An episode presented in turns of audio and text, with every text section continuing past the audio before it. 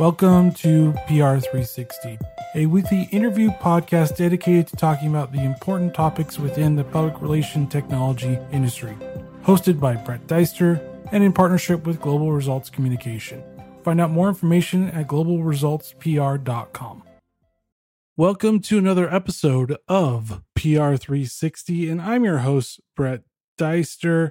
And with me, we got Susie Irvicek Parker.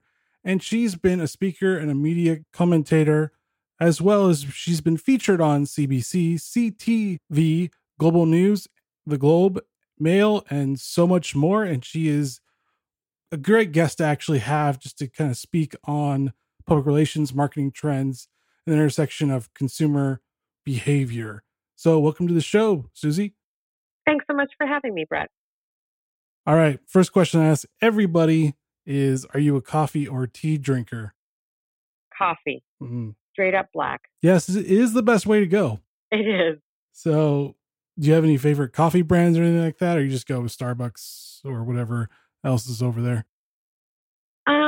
Well, we have a couple of Canadian brands that I really like. And yeah, I do like the Starbucks. It's pretty good. But we have some local roasters around here as well. And they do a really great dark roast. That's my favorite. Nice. And what is your favorite social network right now? Oh my goodness. Okay. So I always say it's Twitter, actually. I know not a lot of people like Twitter, but I love Twitter because it's such a great place to be when it comes to breaking news and things like that. And I've always said that Twitter is great for what you know and Facebook is for who you know.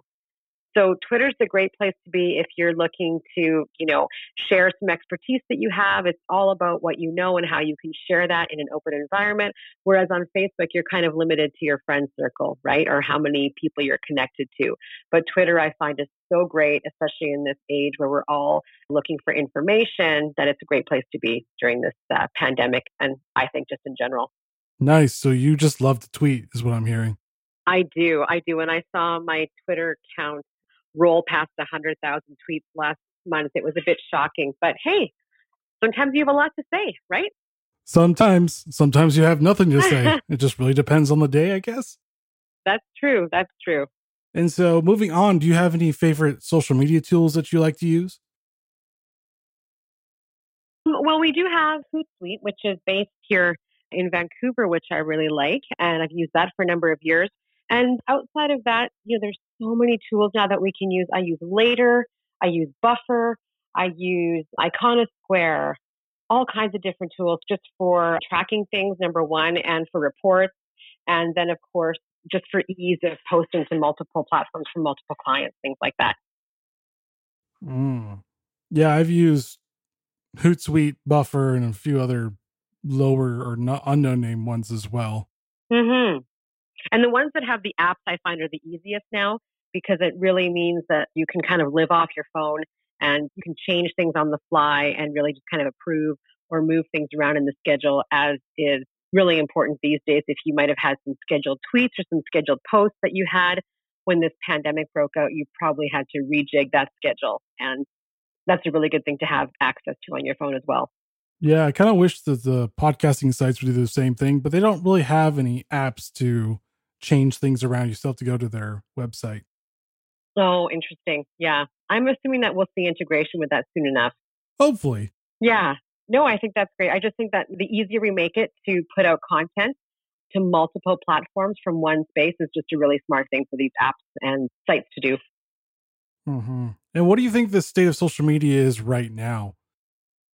It's interesting because I think that social media has a really interesting time to be in right now, because before this pandemic, it was all about selling and pushing things out and driving content. And I find that during this pandemic, and as we see even post-pandemic, people have sort of changed how they're using social media. And I think a lot of people maybe have decreased their social media use just because it's a very stressful time right now for a lot of people. Some people might not be able to handle all of the news coming at them. So they've had to sort of throttle their social media usage, which I think is a good thing, especially when it comes to looking after your mental health and things like that. And I think also, too, it depends on what network you're really kind of focusing on. Where Facebook and Twitter, Instagram can be challenging, I think, for a lot of younger people, for example, who find themselves comparing their lives to people on Instagram, and as opposed to aspirational and selling uses for Instagram. It's a little bit different right now during this pandemic, for sure. Interesting, because I was on LinkedIn and someone shared a tweet about somebody saying follow designers and photographers over influencers and Instagram models. What do you think about that? Yeah, I don't blame them at all, because I think that we're looking, even now, as we've been talking with brands about their content strategies on Instagram, is that it's been able to provide some levity and something pretty and distracting to look at during this pandemic. So people, you know, are scrolling through their feeds or whatever it might be, and they might not necessarily be poised to buy per se, but you're giving them a break from the everyday heaviness that is in the news. And that is sort of, you know, if they're off work or they're not working right now because of the pandemic, you're offering them some distraction and some levity to their day. Mm-hmm. And do you think social networks were covering more of a niche instead of what Facebook and Instagram are doing right now? Because they're kind of covering everybody, but do you think the new ones will come out being more niche specific?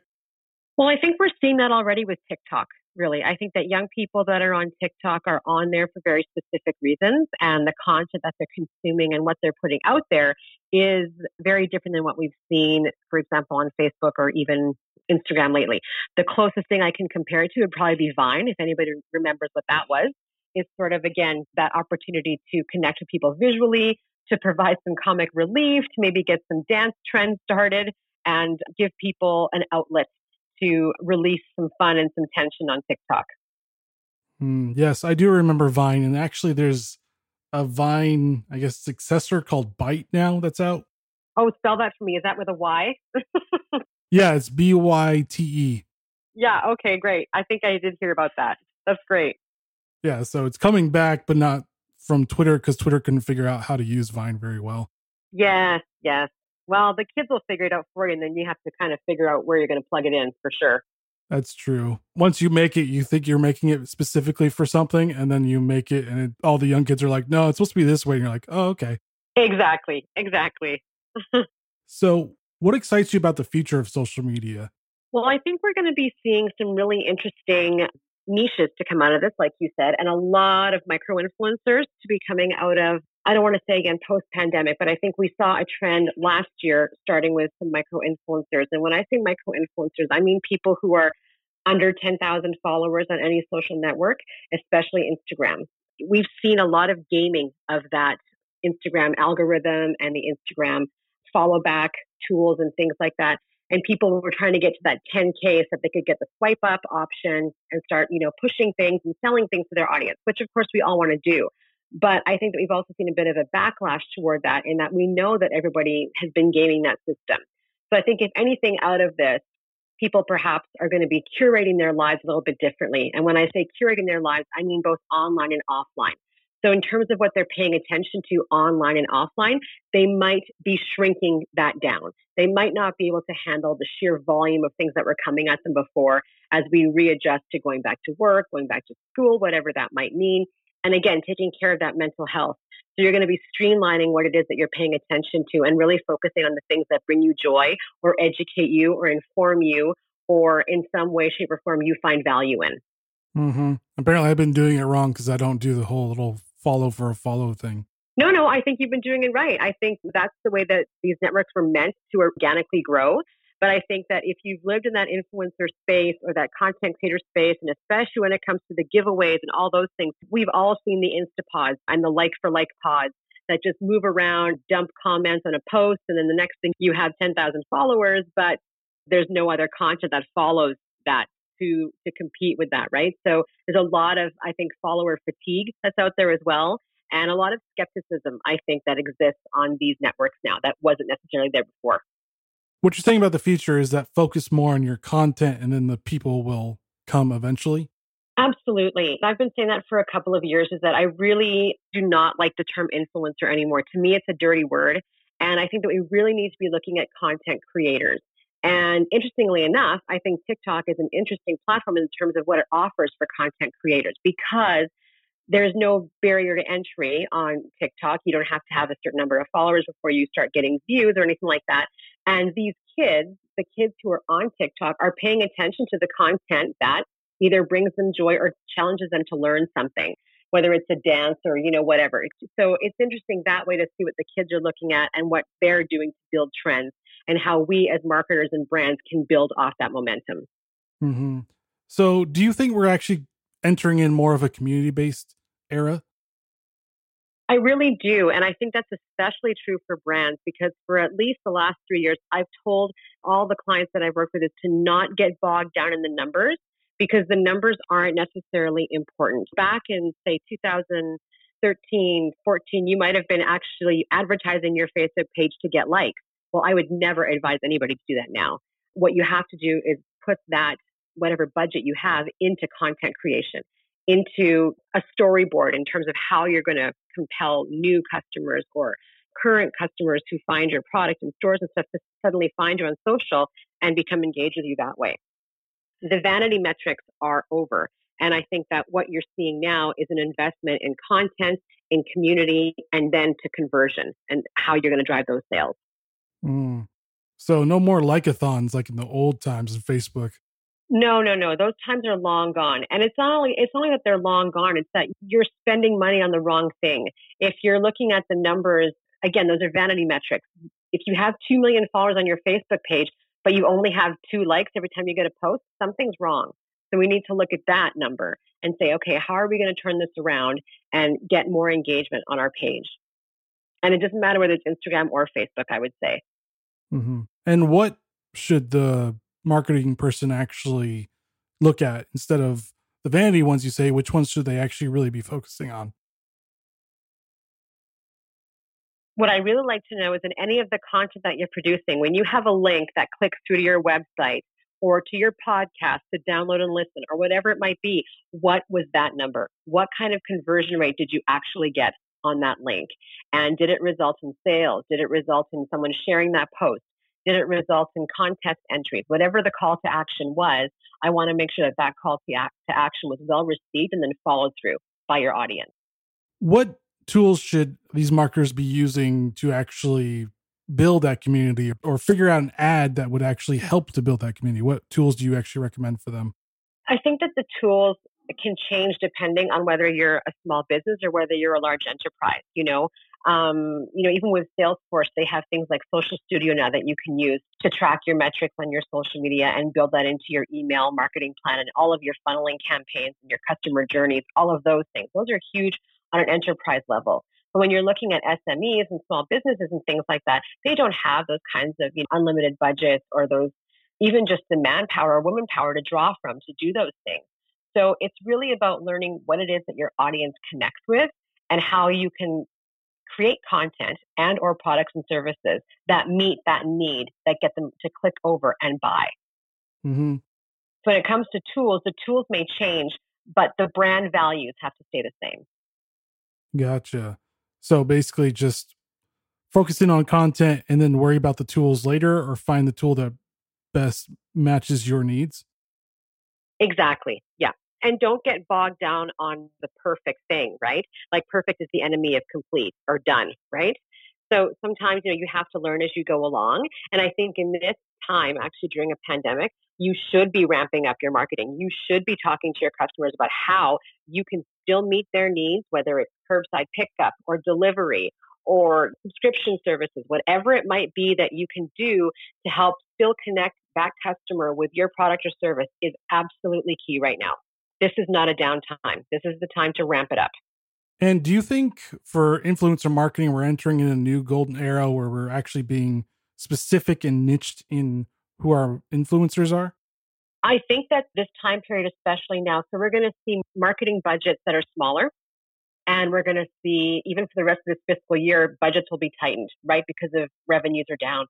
So what we're going to see then is an interesting kind of reset of the influencer market. And I say influencer/content creator. So before, we had people who were buying things and putting themselves in debt to say that they had this brand new product from whatever to make themselves look like they were influencers, right? I think those types of influencers are going to go by the wayside because the industry was due for a reset anyway. So now that these budgets are smaller, it's going to be incumbent upon these sort of authentic and organic content creators to reach out to the brands and services that they already use and say, okay, here's what I already love about your product or service. My audience already knows that I have posted about this before with no prompting, no angle to sell. This is an organic thing that I actually love. How can we work together to help push this product or service into my audience who already loves you guys and what you do? That would be a really smart way for content creators to pivot themselves right now and to partner and to reach out with those brands and services that they love and support and start a relationship now if they haven't already. Hmm. And do you think companies should actually put more investment in employee influencers, like influencers they could see from their employees that could actually utilize their own clout on social media? So I think that those can definitely work, but I think that there has to be a bit of a balance between internal and external. And in this kind of day and age when people aren't at companies for necessarily a long time, that can be sort of a double-edged sword. Now, that being said, in times like right now where you do probably only have your internal team to work with, that's great. I do want to see what Leslie from accounting is wearing this week. That's totally fine with me. But as we move on for the rest of the calendar year and stuff like that, you will definitely want to invest in an internal and external strategy as well. Gotcha. So basically do almost like a split between what you're going to do inside and what you're going to do outside is what I'm hearing. Absolutely. Because I think right now people are wanting to hear from companies that are doing well by their employees, people that are still employed, still working, still can show off the great things about the brands and businesses that they work with. Those are all wonderful things. But I do think that there has to be a bit of a joint effort in terms of the internal and external influencer/content creator, for sure. Just for authenticity's piece and perspective. And I know we touched about it a little bit, but how do you think influencer marketing or influencer relations should change? I think there definitely has to be more give and take in terms of what that relationship looks like. And this is more for the small to medium businesses that don't necessarily know what an influencer does or how it works. We've all heard the stories. I say we, but I mean me working in this field in influencer marketing and in content creation. People who just will pop into a business and say, I have 75,000 followers. I want to stay here at a hotel for the weekend. I want you guys to provide everything. And will you do it? And the proprietor is just like, well, I don't even know what any of this means. What does it get me? What are the terms that I should be looking for? How do I know that this is legit? All of those things can remain a mystery to a lot of business owners who simply don't understand. And it's not like they have to understand. They're busy running their business. But it's incumbent upon the industry itself to find a better way to manage those relationships. So again, this is where separating those influencers who were simply doing it for the gram versus the actual content creators who have a strategy and can actually work with businesses and brands to craft that better relationship moving forward. And making sure that it's a give and take, right? So if you're going to provide me with something, I'm going to tell my followers or audience that that was provided for me, and I'm going to provide them an authentic peek at what it means to work with your brand or service. Mm-hmm. So what I'm hearing is that influencers actually need to work on having a deck, a sales deck. Absolutely. Absolutely. And I think it also has to work in terms of testimonials so that business owners can check and vet these influencers for what they actually say is going to happen will happen. And that's just good business, really. Nice. And what do you think brands miss when it comes to using social media? That's a good question. And I think it was probably different before this pandemic. And I think the answer might have slightly changed just a little bit now, is that it's all about reading the room, right? When I go and do speaking engagements at local universities and post-secondary education, I'm always telling people in PR and communications, it's about reading the room and learning what the pain points are for your customers or your audience. What problems can you solve for them? Because it's not always me, me, me. It's actually about the customer. So what are you doing to solve their problems today? And if you can tell them that in a one social media post or in every single post that narrative is woven through, then you're doing it right. If it's just about you, and buy my stuff, not the same thing at all. So if anything, I think it's incumbent upon businesses and brands to look at that customer base and that audience base and say, we know you're hurting right now. Here's how we can help, whatever that might be. And I'm challenging businesses and brands to figure out what that might look like in this pandemic time and post-pandemic, because when you are there for your customers and you bridge that relationship and show them that you're really there, and especially for the smaller businesses in your communities, in your hyper-local settings, that is a super important way that you can become instrumental during this time. And what do you think the post-pandemic social media strategy would look like from your opinion? Well, I think we're going to see that not every business is going to survive. That's going to be a cold reality, I think. So what does survive will be at the behest of its customers, right? Or its audience. So again, that will, I think, will play out. I'm thinking like even 6 months to a year, we might have different end scenarios in terms of who actually survives and who doesn't. So that will be interesting as well. I think regardless of the timing, it's always about the customer. It's always about what you're doing to make your community better. And it's always about how your product or service solves those problems or those issues for your customers. So the more that brands get that and build that into what they're doing now, the better off they'll be. All right. And for the content side of it, how do you think it's going to be more diverse in 2020? Do you think there's going to be more videos, live streaming, and podcasting, and not as much on the picture side? Or do you think there's going to be more animated posts? What do you think the content is going to be for 2020 and beyond? It's interesting because if you look at Instagram right now, a lot of it is still curated, but a lot of that flat lay, a lot of that color scheme has sort of had to go by the wayside because not everybody can get into a studio these days. So we've had to improvise and we've had to be a little bit more creative and let certain things go, which I think is great because that speaks to authenticity. And what I'm seeing too is I think a lot more video. I think we're going to see a lot more IGTV, Instagram Television, do a bit more work for people. And especially with that longer format that you can do on there, which is great for makeup brands and fashion brands and anything where you want to explain to people what it is that you're doing. And even for do-it-yourselfers and home furnishings and things like that. I love IGTV for that. When it comes to Facebook and even Twitter, I think, again, that just goes back to engaging with your fans, finding out what it is that you want from them. I'm seeing a lot of questions and answers going out to customers from brands these days, whether it's Facebook stories, Instagram stories, we're seeing a lot of that. And I think that those kind of things, you've done a lot of work to learn from your customers what it is that they like with these stories. So use that information that you've received from them and leverage it for future campaigns. And let's say they had to do quick content editing or quick content creation on the fly. Do you recommend using any apps? Yeah. Again, when you have people that are working from home or you have people that are doing things on the fly, you know, Adobe Studio is great for editing video. Again, even Instagram stories, I think, can be very fresh and on the fly. But I think anything that can live on your phone and help you on the go is absolutely instrumental in this time, especially as more and more people will learn to work from home or learn to work remotely.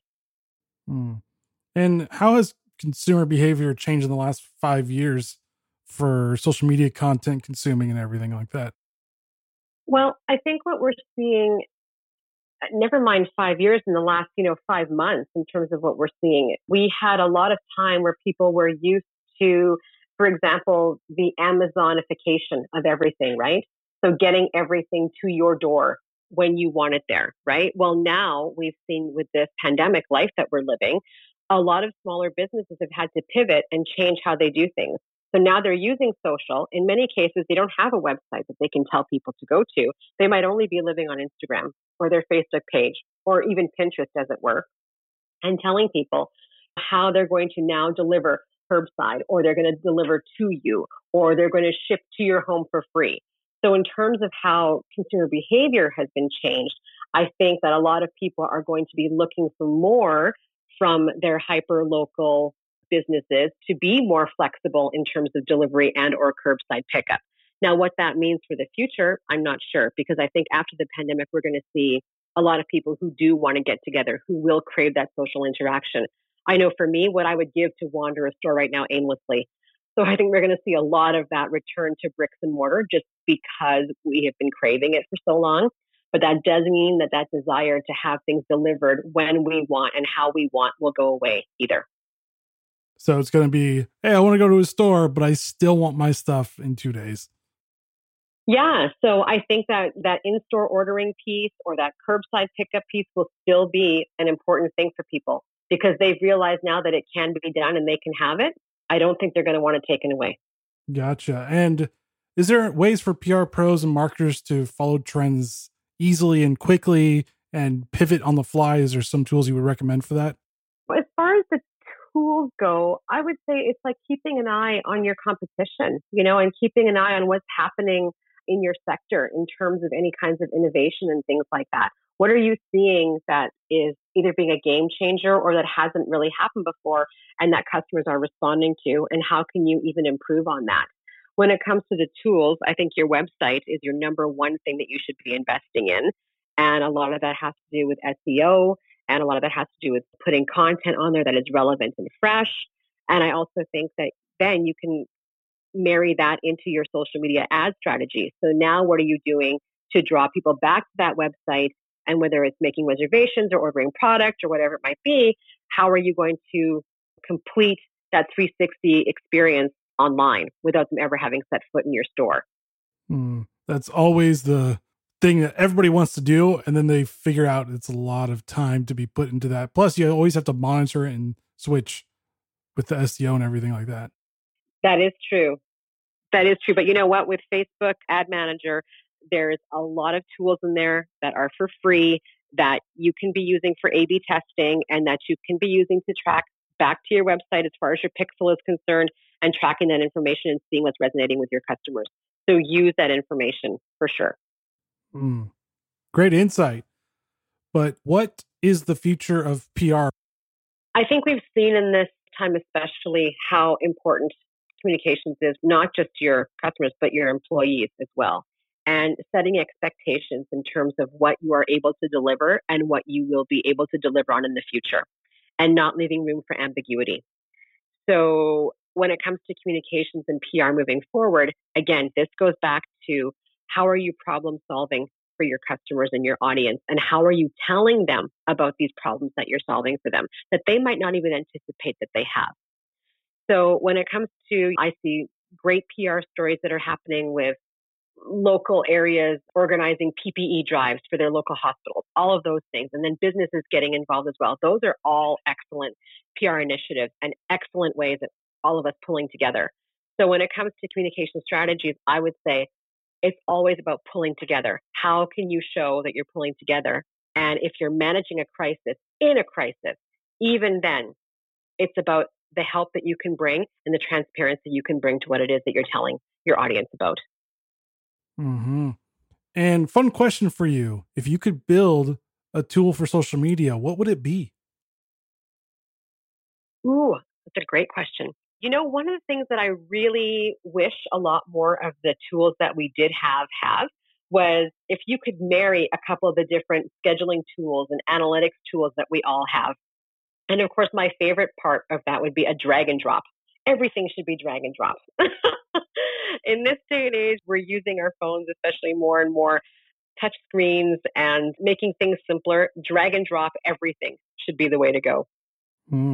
So you almost want like an RSS feed for analytics and tools, but you also want it to be drag and drop at the same time. Yeah, for content scheduling, right? Like imagine if you could have all of that together. That would be amazing. That would be my dream tool. Yes, there you go. All right. Any final thoughts for our listeners? You know what? I just want everyone to stay safe and just be safe. All right. You heard it from our guests. Stay safe and be safe. And that's always a great advice for everybody. But thank you, Susie, for joining us on PR360. Thanks so much for having me, Brett. It was a pleasure. And that is the end of the show. But you can subscribe to PR360 on Apple Podcasts, Google Podcasts, Spotify, and more. And join us next week as we talk to another great thought leader in the PR industry. All right, guys. And once again, stay safe and see you next week. Later, guys.